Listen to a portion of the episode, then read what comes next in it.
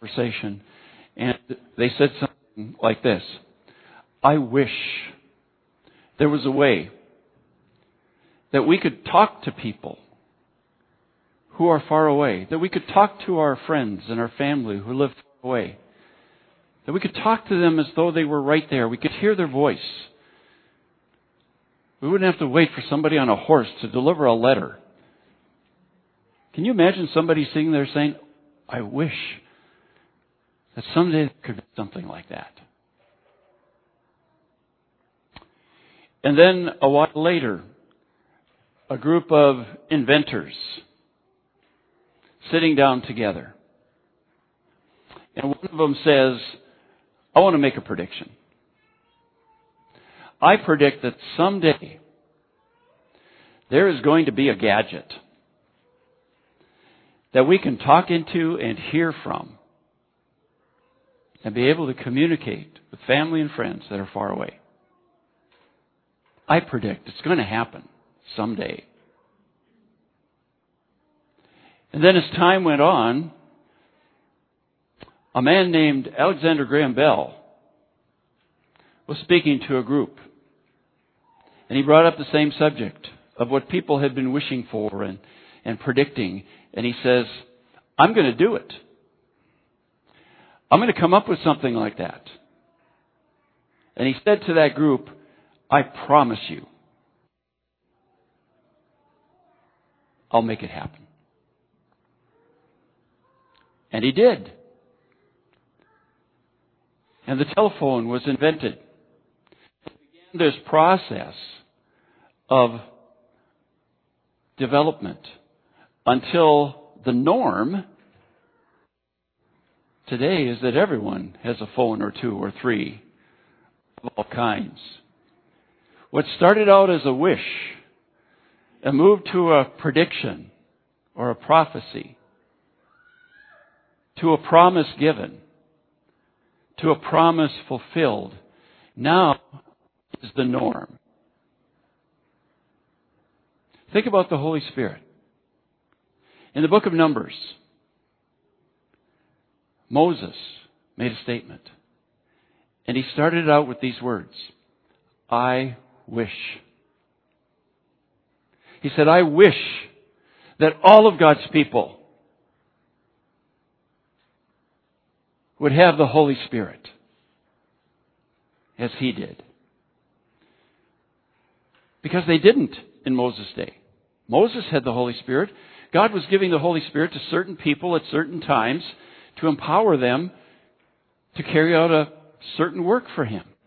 And so Moses says, I wish he knew what it was like.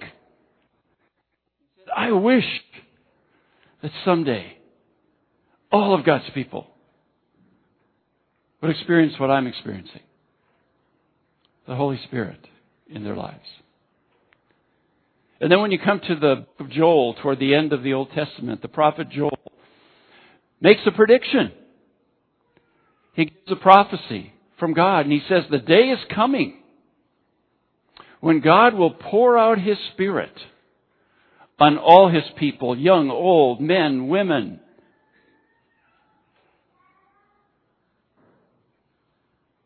a prediction of a future time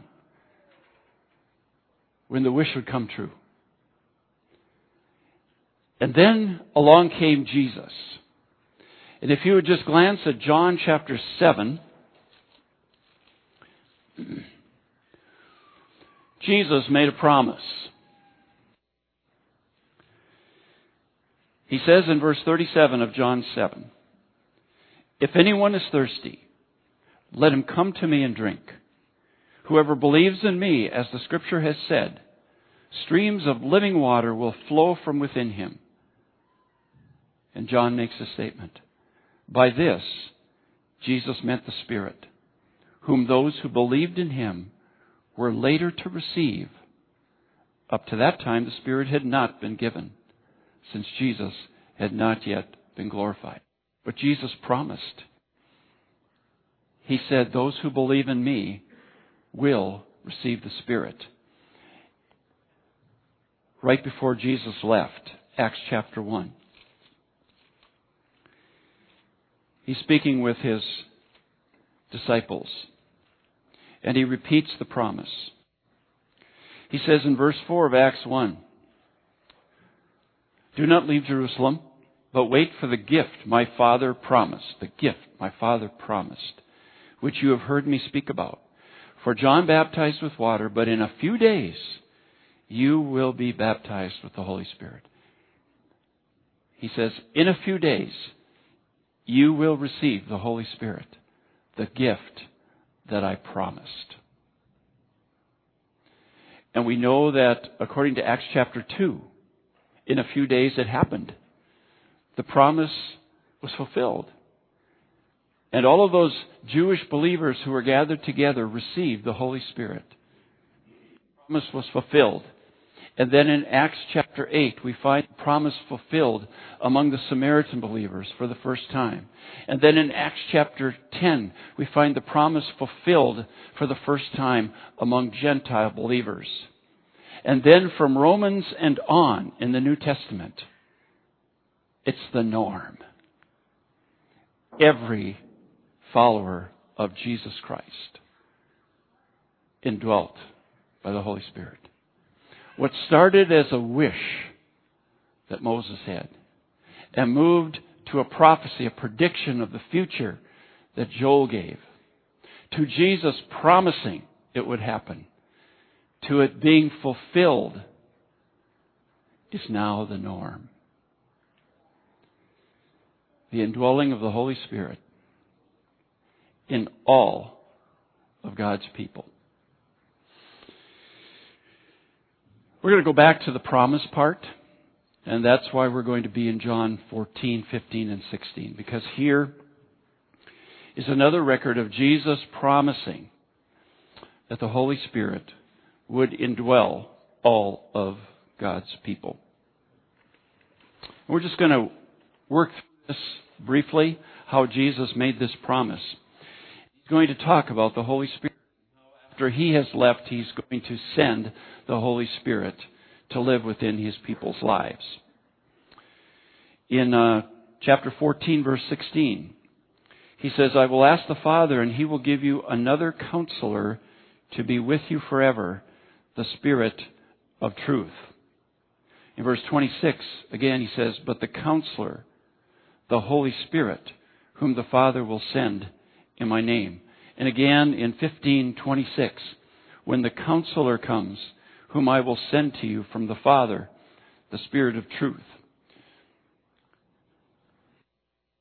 In the Bible, I'm using it's referring to the word counselor. The Holy Spirit being referred to as counselor. In some Bibles, it's helper.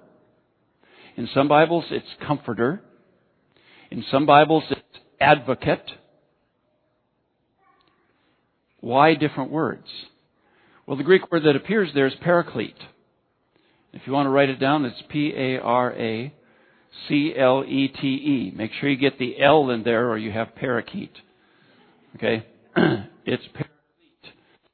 what it means is one called alongside to help. And because that's what the word means and that's what the Holy Spirit is being called in these scriptures,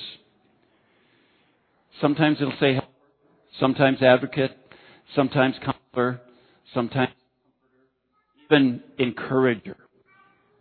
Because it simply means one called alongside to help.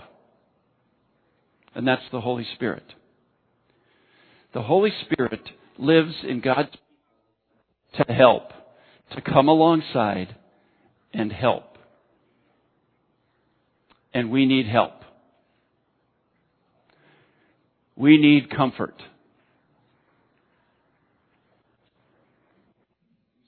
We need comfort, don't we? We've learned that in the last two weeks. Rick and and the Spirit as the comforter.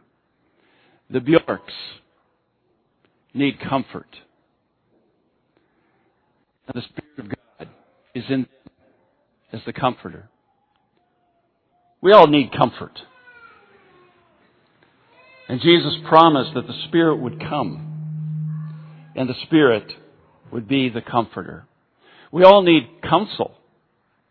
Right? We need counsel. We need guidance. We need direction. Maybe right now in your life, that's your need. You need direction. Well, Jesus promised that He would give the Holy Spirit, and the Holy Spirit in His people would be a counselor. One who would give guidance, would give direction. And if you're a Christian this morning and you need counsel, you need direction, Jesus promised that the Holy Spirit would provide that for you. We all need encouragement. We need encouragement. You need to be encouraged. Jesus promised the Holy Spirit would come and be an encourager, the one called alongside to help, to give encouragement. And then he goes on in chapter 14, verse 26. And he says, But the counselor, the Holy Spirit, whom the Father will send in my name, he will teach you all things and will remind you of everything I have said to you. Aren't you glad that's the promise? Aren't you glad that Jesus promised the Holy Spirit who would live in you and he would be a reminder to you?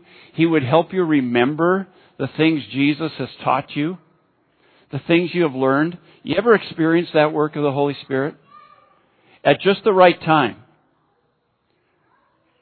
You find yourself remembering something really important that Jesus said. Something really important that you learned from the Word of God. Sometimes we didn't even know we had learned it. But apparently it had come in somewhere, some way. But Jesus promised He would give us His Holy Spirit who would help us remember the things that He has taught us, the things that He has said. He's a reminder. And then you'll notice in these texts, Jesus calls the Holy Spirit the Spirit of truth. The Spirit of truth. The Spirit of truth. And we need truth. We need truth more today than ever before. Because there are so many voices out there that we run into day after day that claim they have the truth. But Jesus promised that He would give us His Holy Spirit who would live in us and who would guide us into truth. Take a look at uh, chapter 16, verse 13. Jesus makes the promise. He says, But when He, the Spirit of truth, comes, He will guide you into all truth. He will guide you into all truth. Christian friends, the Holy Spirit lives in you. He's the Spirit of truth. And Jesus promised He would guide you into all truth. We saw the Spirit of God do that work at Bible camp a couple weeks ago. 11th and 12th graders. On Wednesday night, actually all week, but on Wednesday night, we're presented with truth. You see, whenever God's Spirit guides into truth, He will guide into the Scriptures, right? God's Word, which is truth. And on Wednesday night, two weeks ago, we talked about the difference between mistakes and sin. And the tendency for Christians to call their sins mistakes. And the truth that was presented to these teenagers was that if you call your sin a mistake, that will not lead to repentance. You don't repent of a mistake. You repent of sin. And that we need to start taking seriously our sin as Christians. Because God does. After that chapel, after the Spirit of God had presented that truth, there were 11th and 12th graders on their knees repenting of sin. And half of those on their knees repenting of sin were teenage boys deciding to take seriously their sin. and turn from it. And one of the young ladies who had been on her knees came up to me afterwards. And she said that she, quite a while back, had addressed sin in her life. She had repented of sin. She had actually turned from it. She wasn't involved in it anymore. But she said tonight, God took the guilt away. She said, even though I dealt with that sin a while back, the guilt just keeps coming back, and I can't get rid of the guilt, the feeling of guilt that I was involved in that. And we talked about how that guilt does not come from God. When you're forgiven, when repentance has taken place, that guilt doesn't come from God. And that night she said God took the guilt away as she knelt before him. But all of that was in response to the truth. And it was a, an example of the power of the Holy Spirit to guide into truth. And when the Spirit of God guides into truth, people respond. there was a song that the young people sang at camp. And one of the lines in it says, We want truth. Tell us the truth. And then after that line in the song, all of the students yell out, We want it. We want it. And standing back there worshiping with them, you get the chills when you hear all of these teenagers saying they want truth. They want it. They want to know the truth.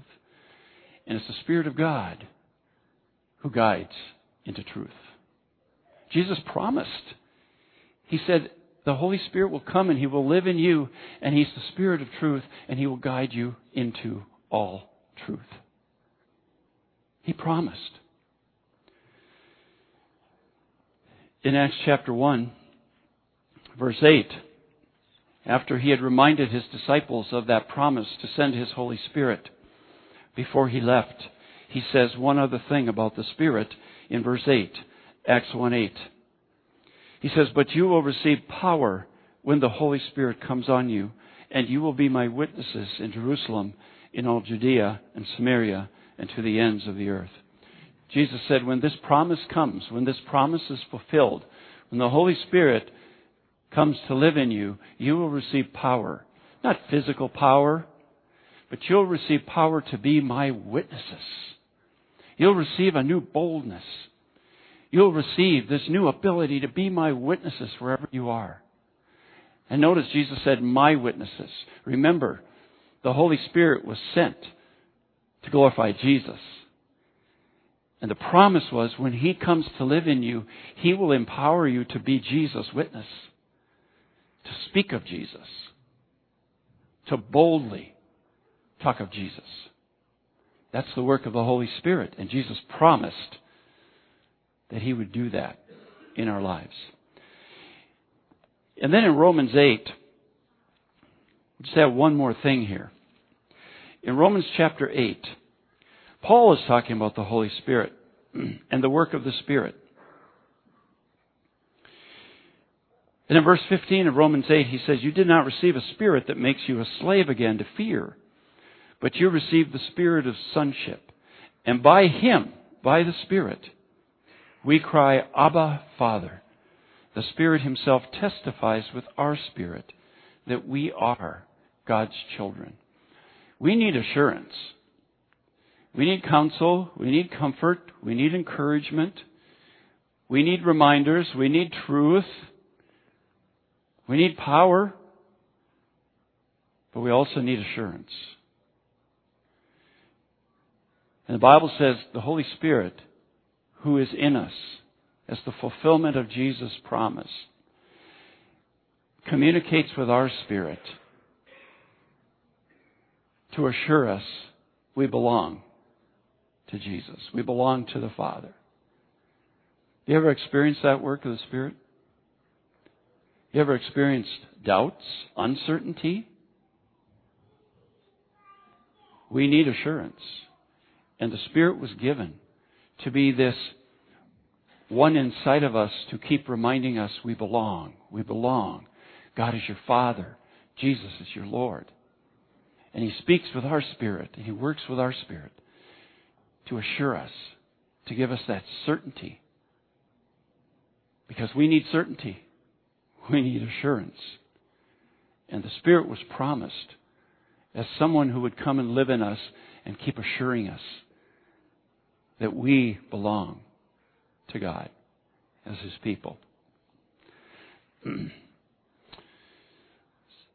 so, the message this morning is simply Christian friends, we have what we need.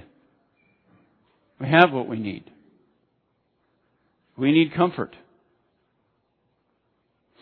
We need counsel. We need encouragement. We need reminders. So we need reminders. We need power. We need boldness. And we need assurance. We can't live our lives wondering where we're at with Jesus. We need assurance. And when Jesus fulfilled his promise and sent the Holy Spirit to live within every one of his people, we got what we needed. The promised gift of the Holy Spirit. He's no longer a wish. He's no longer a prediction. He's no longer a promise. The promise has been fulfilled. It's the norm. Everyone who believes in Jesus, who trusts Him for salvation, has been indwelt by the Holy Spirit. And because of that, we have what we need. We have what we need.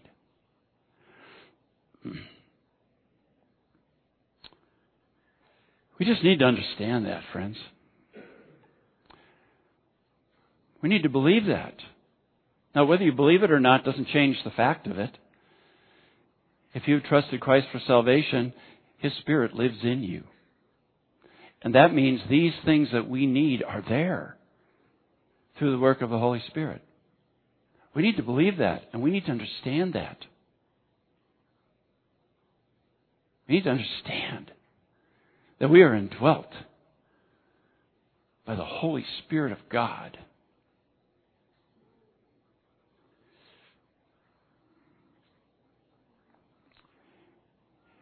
And because of that, we can have comfort. We can have counsel.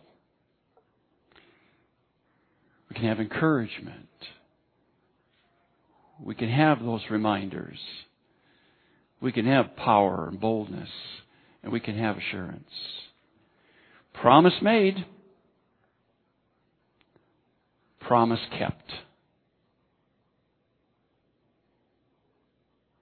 Jesus made the promise, and he kept the promise.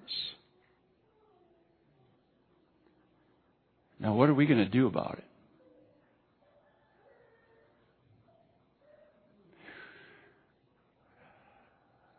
Let me suggest this. In the last year, not many churches, not many circles of Christians in our nation have experienced revival. Why not? Because so many churches, so many circles of Christians have lost sight of who lives in them and what he wants to do in them and through them. And we've been sidetracked. Look at what Jesus promised the Spirit would do in our lives. If those things aren't the ingredients for revival, what is? Revival isn't unbelievers getting saved. Revival is when those who have been saved get revived. And part of revival and being revived is to come back to what Jesus promised that He would give us the Holy Spirit and the Holy Spirit would do these works, these things we need. We've got to get back to that. and let Him do His work. Let Him do His work. And maybe it means getting on our knees.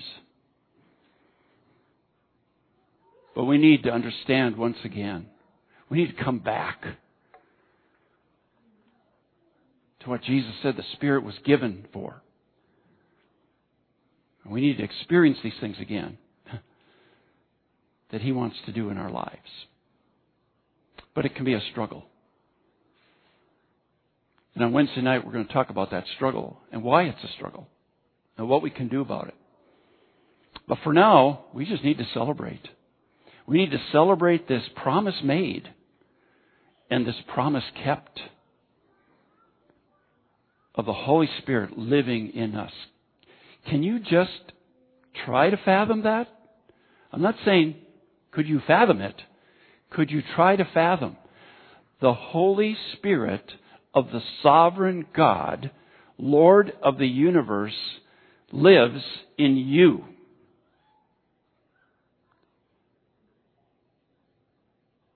And wants to meet those needs that you and I have.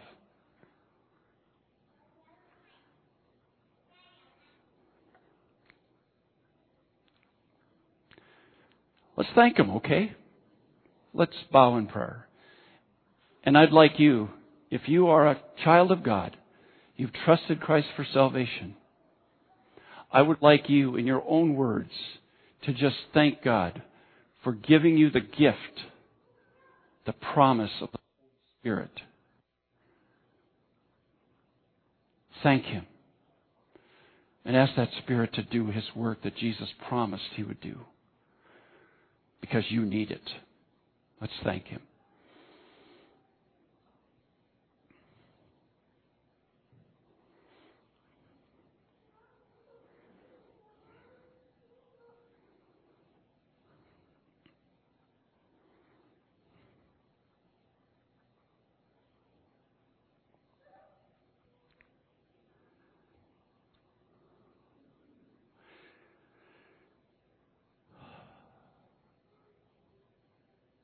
Oh Lord Jesus,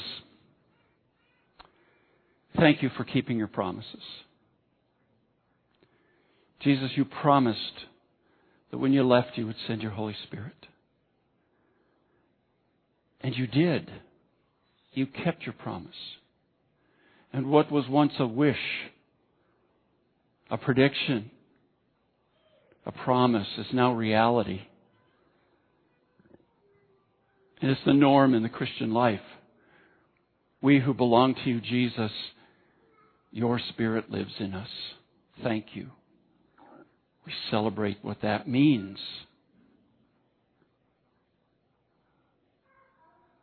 We need your Spirit. Father, help us. Help us to depend on Him. Help us to submit to Him. Help us to follow Him. Help us to let Him control. So that these needs that you promised He would meet would be met.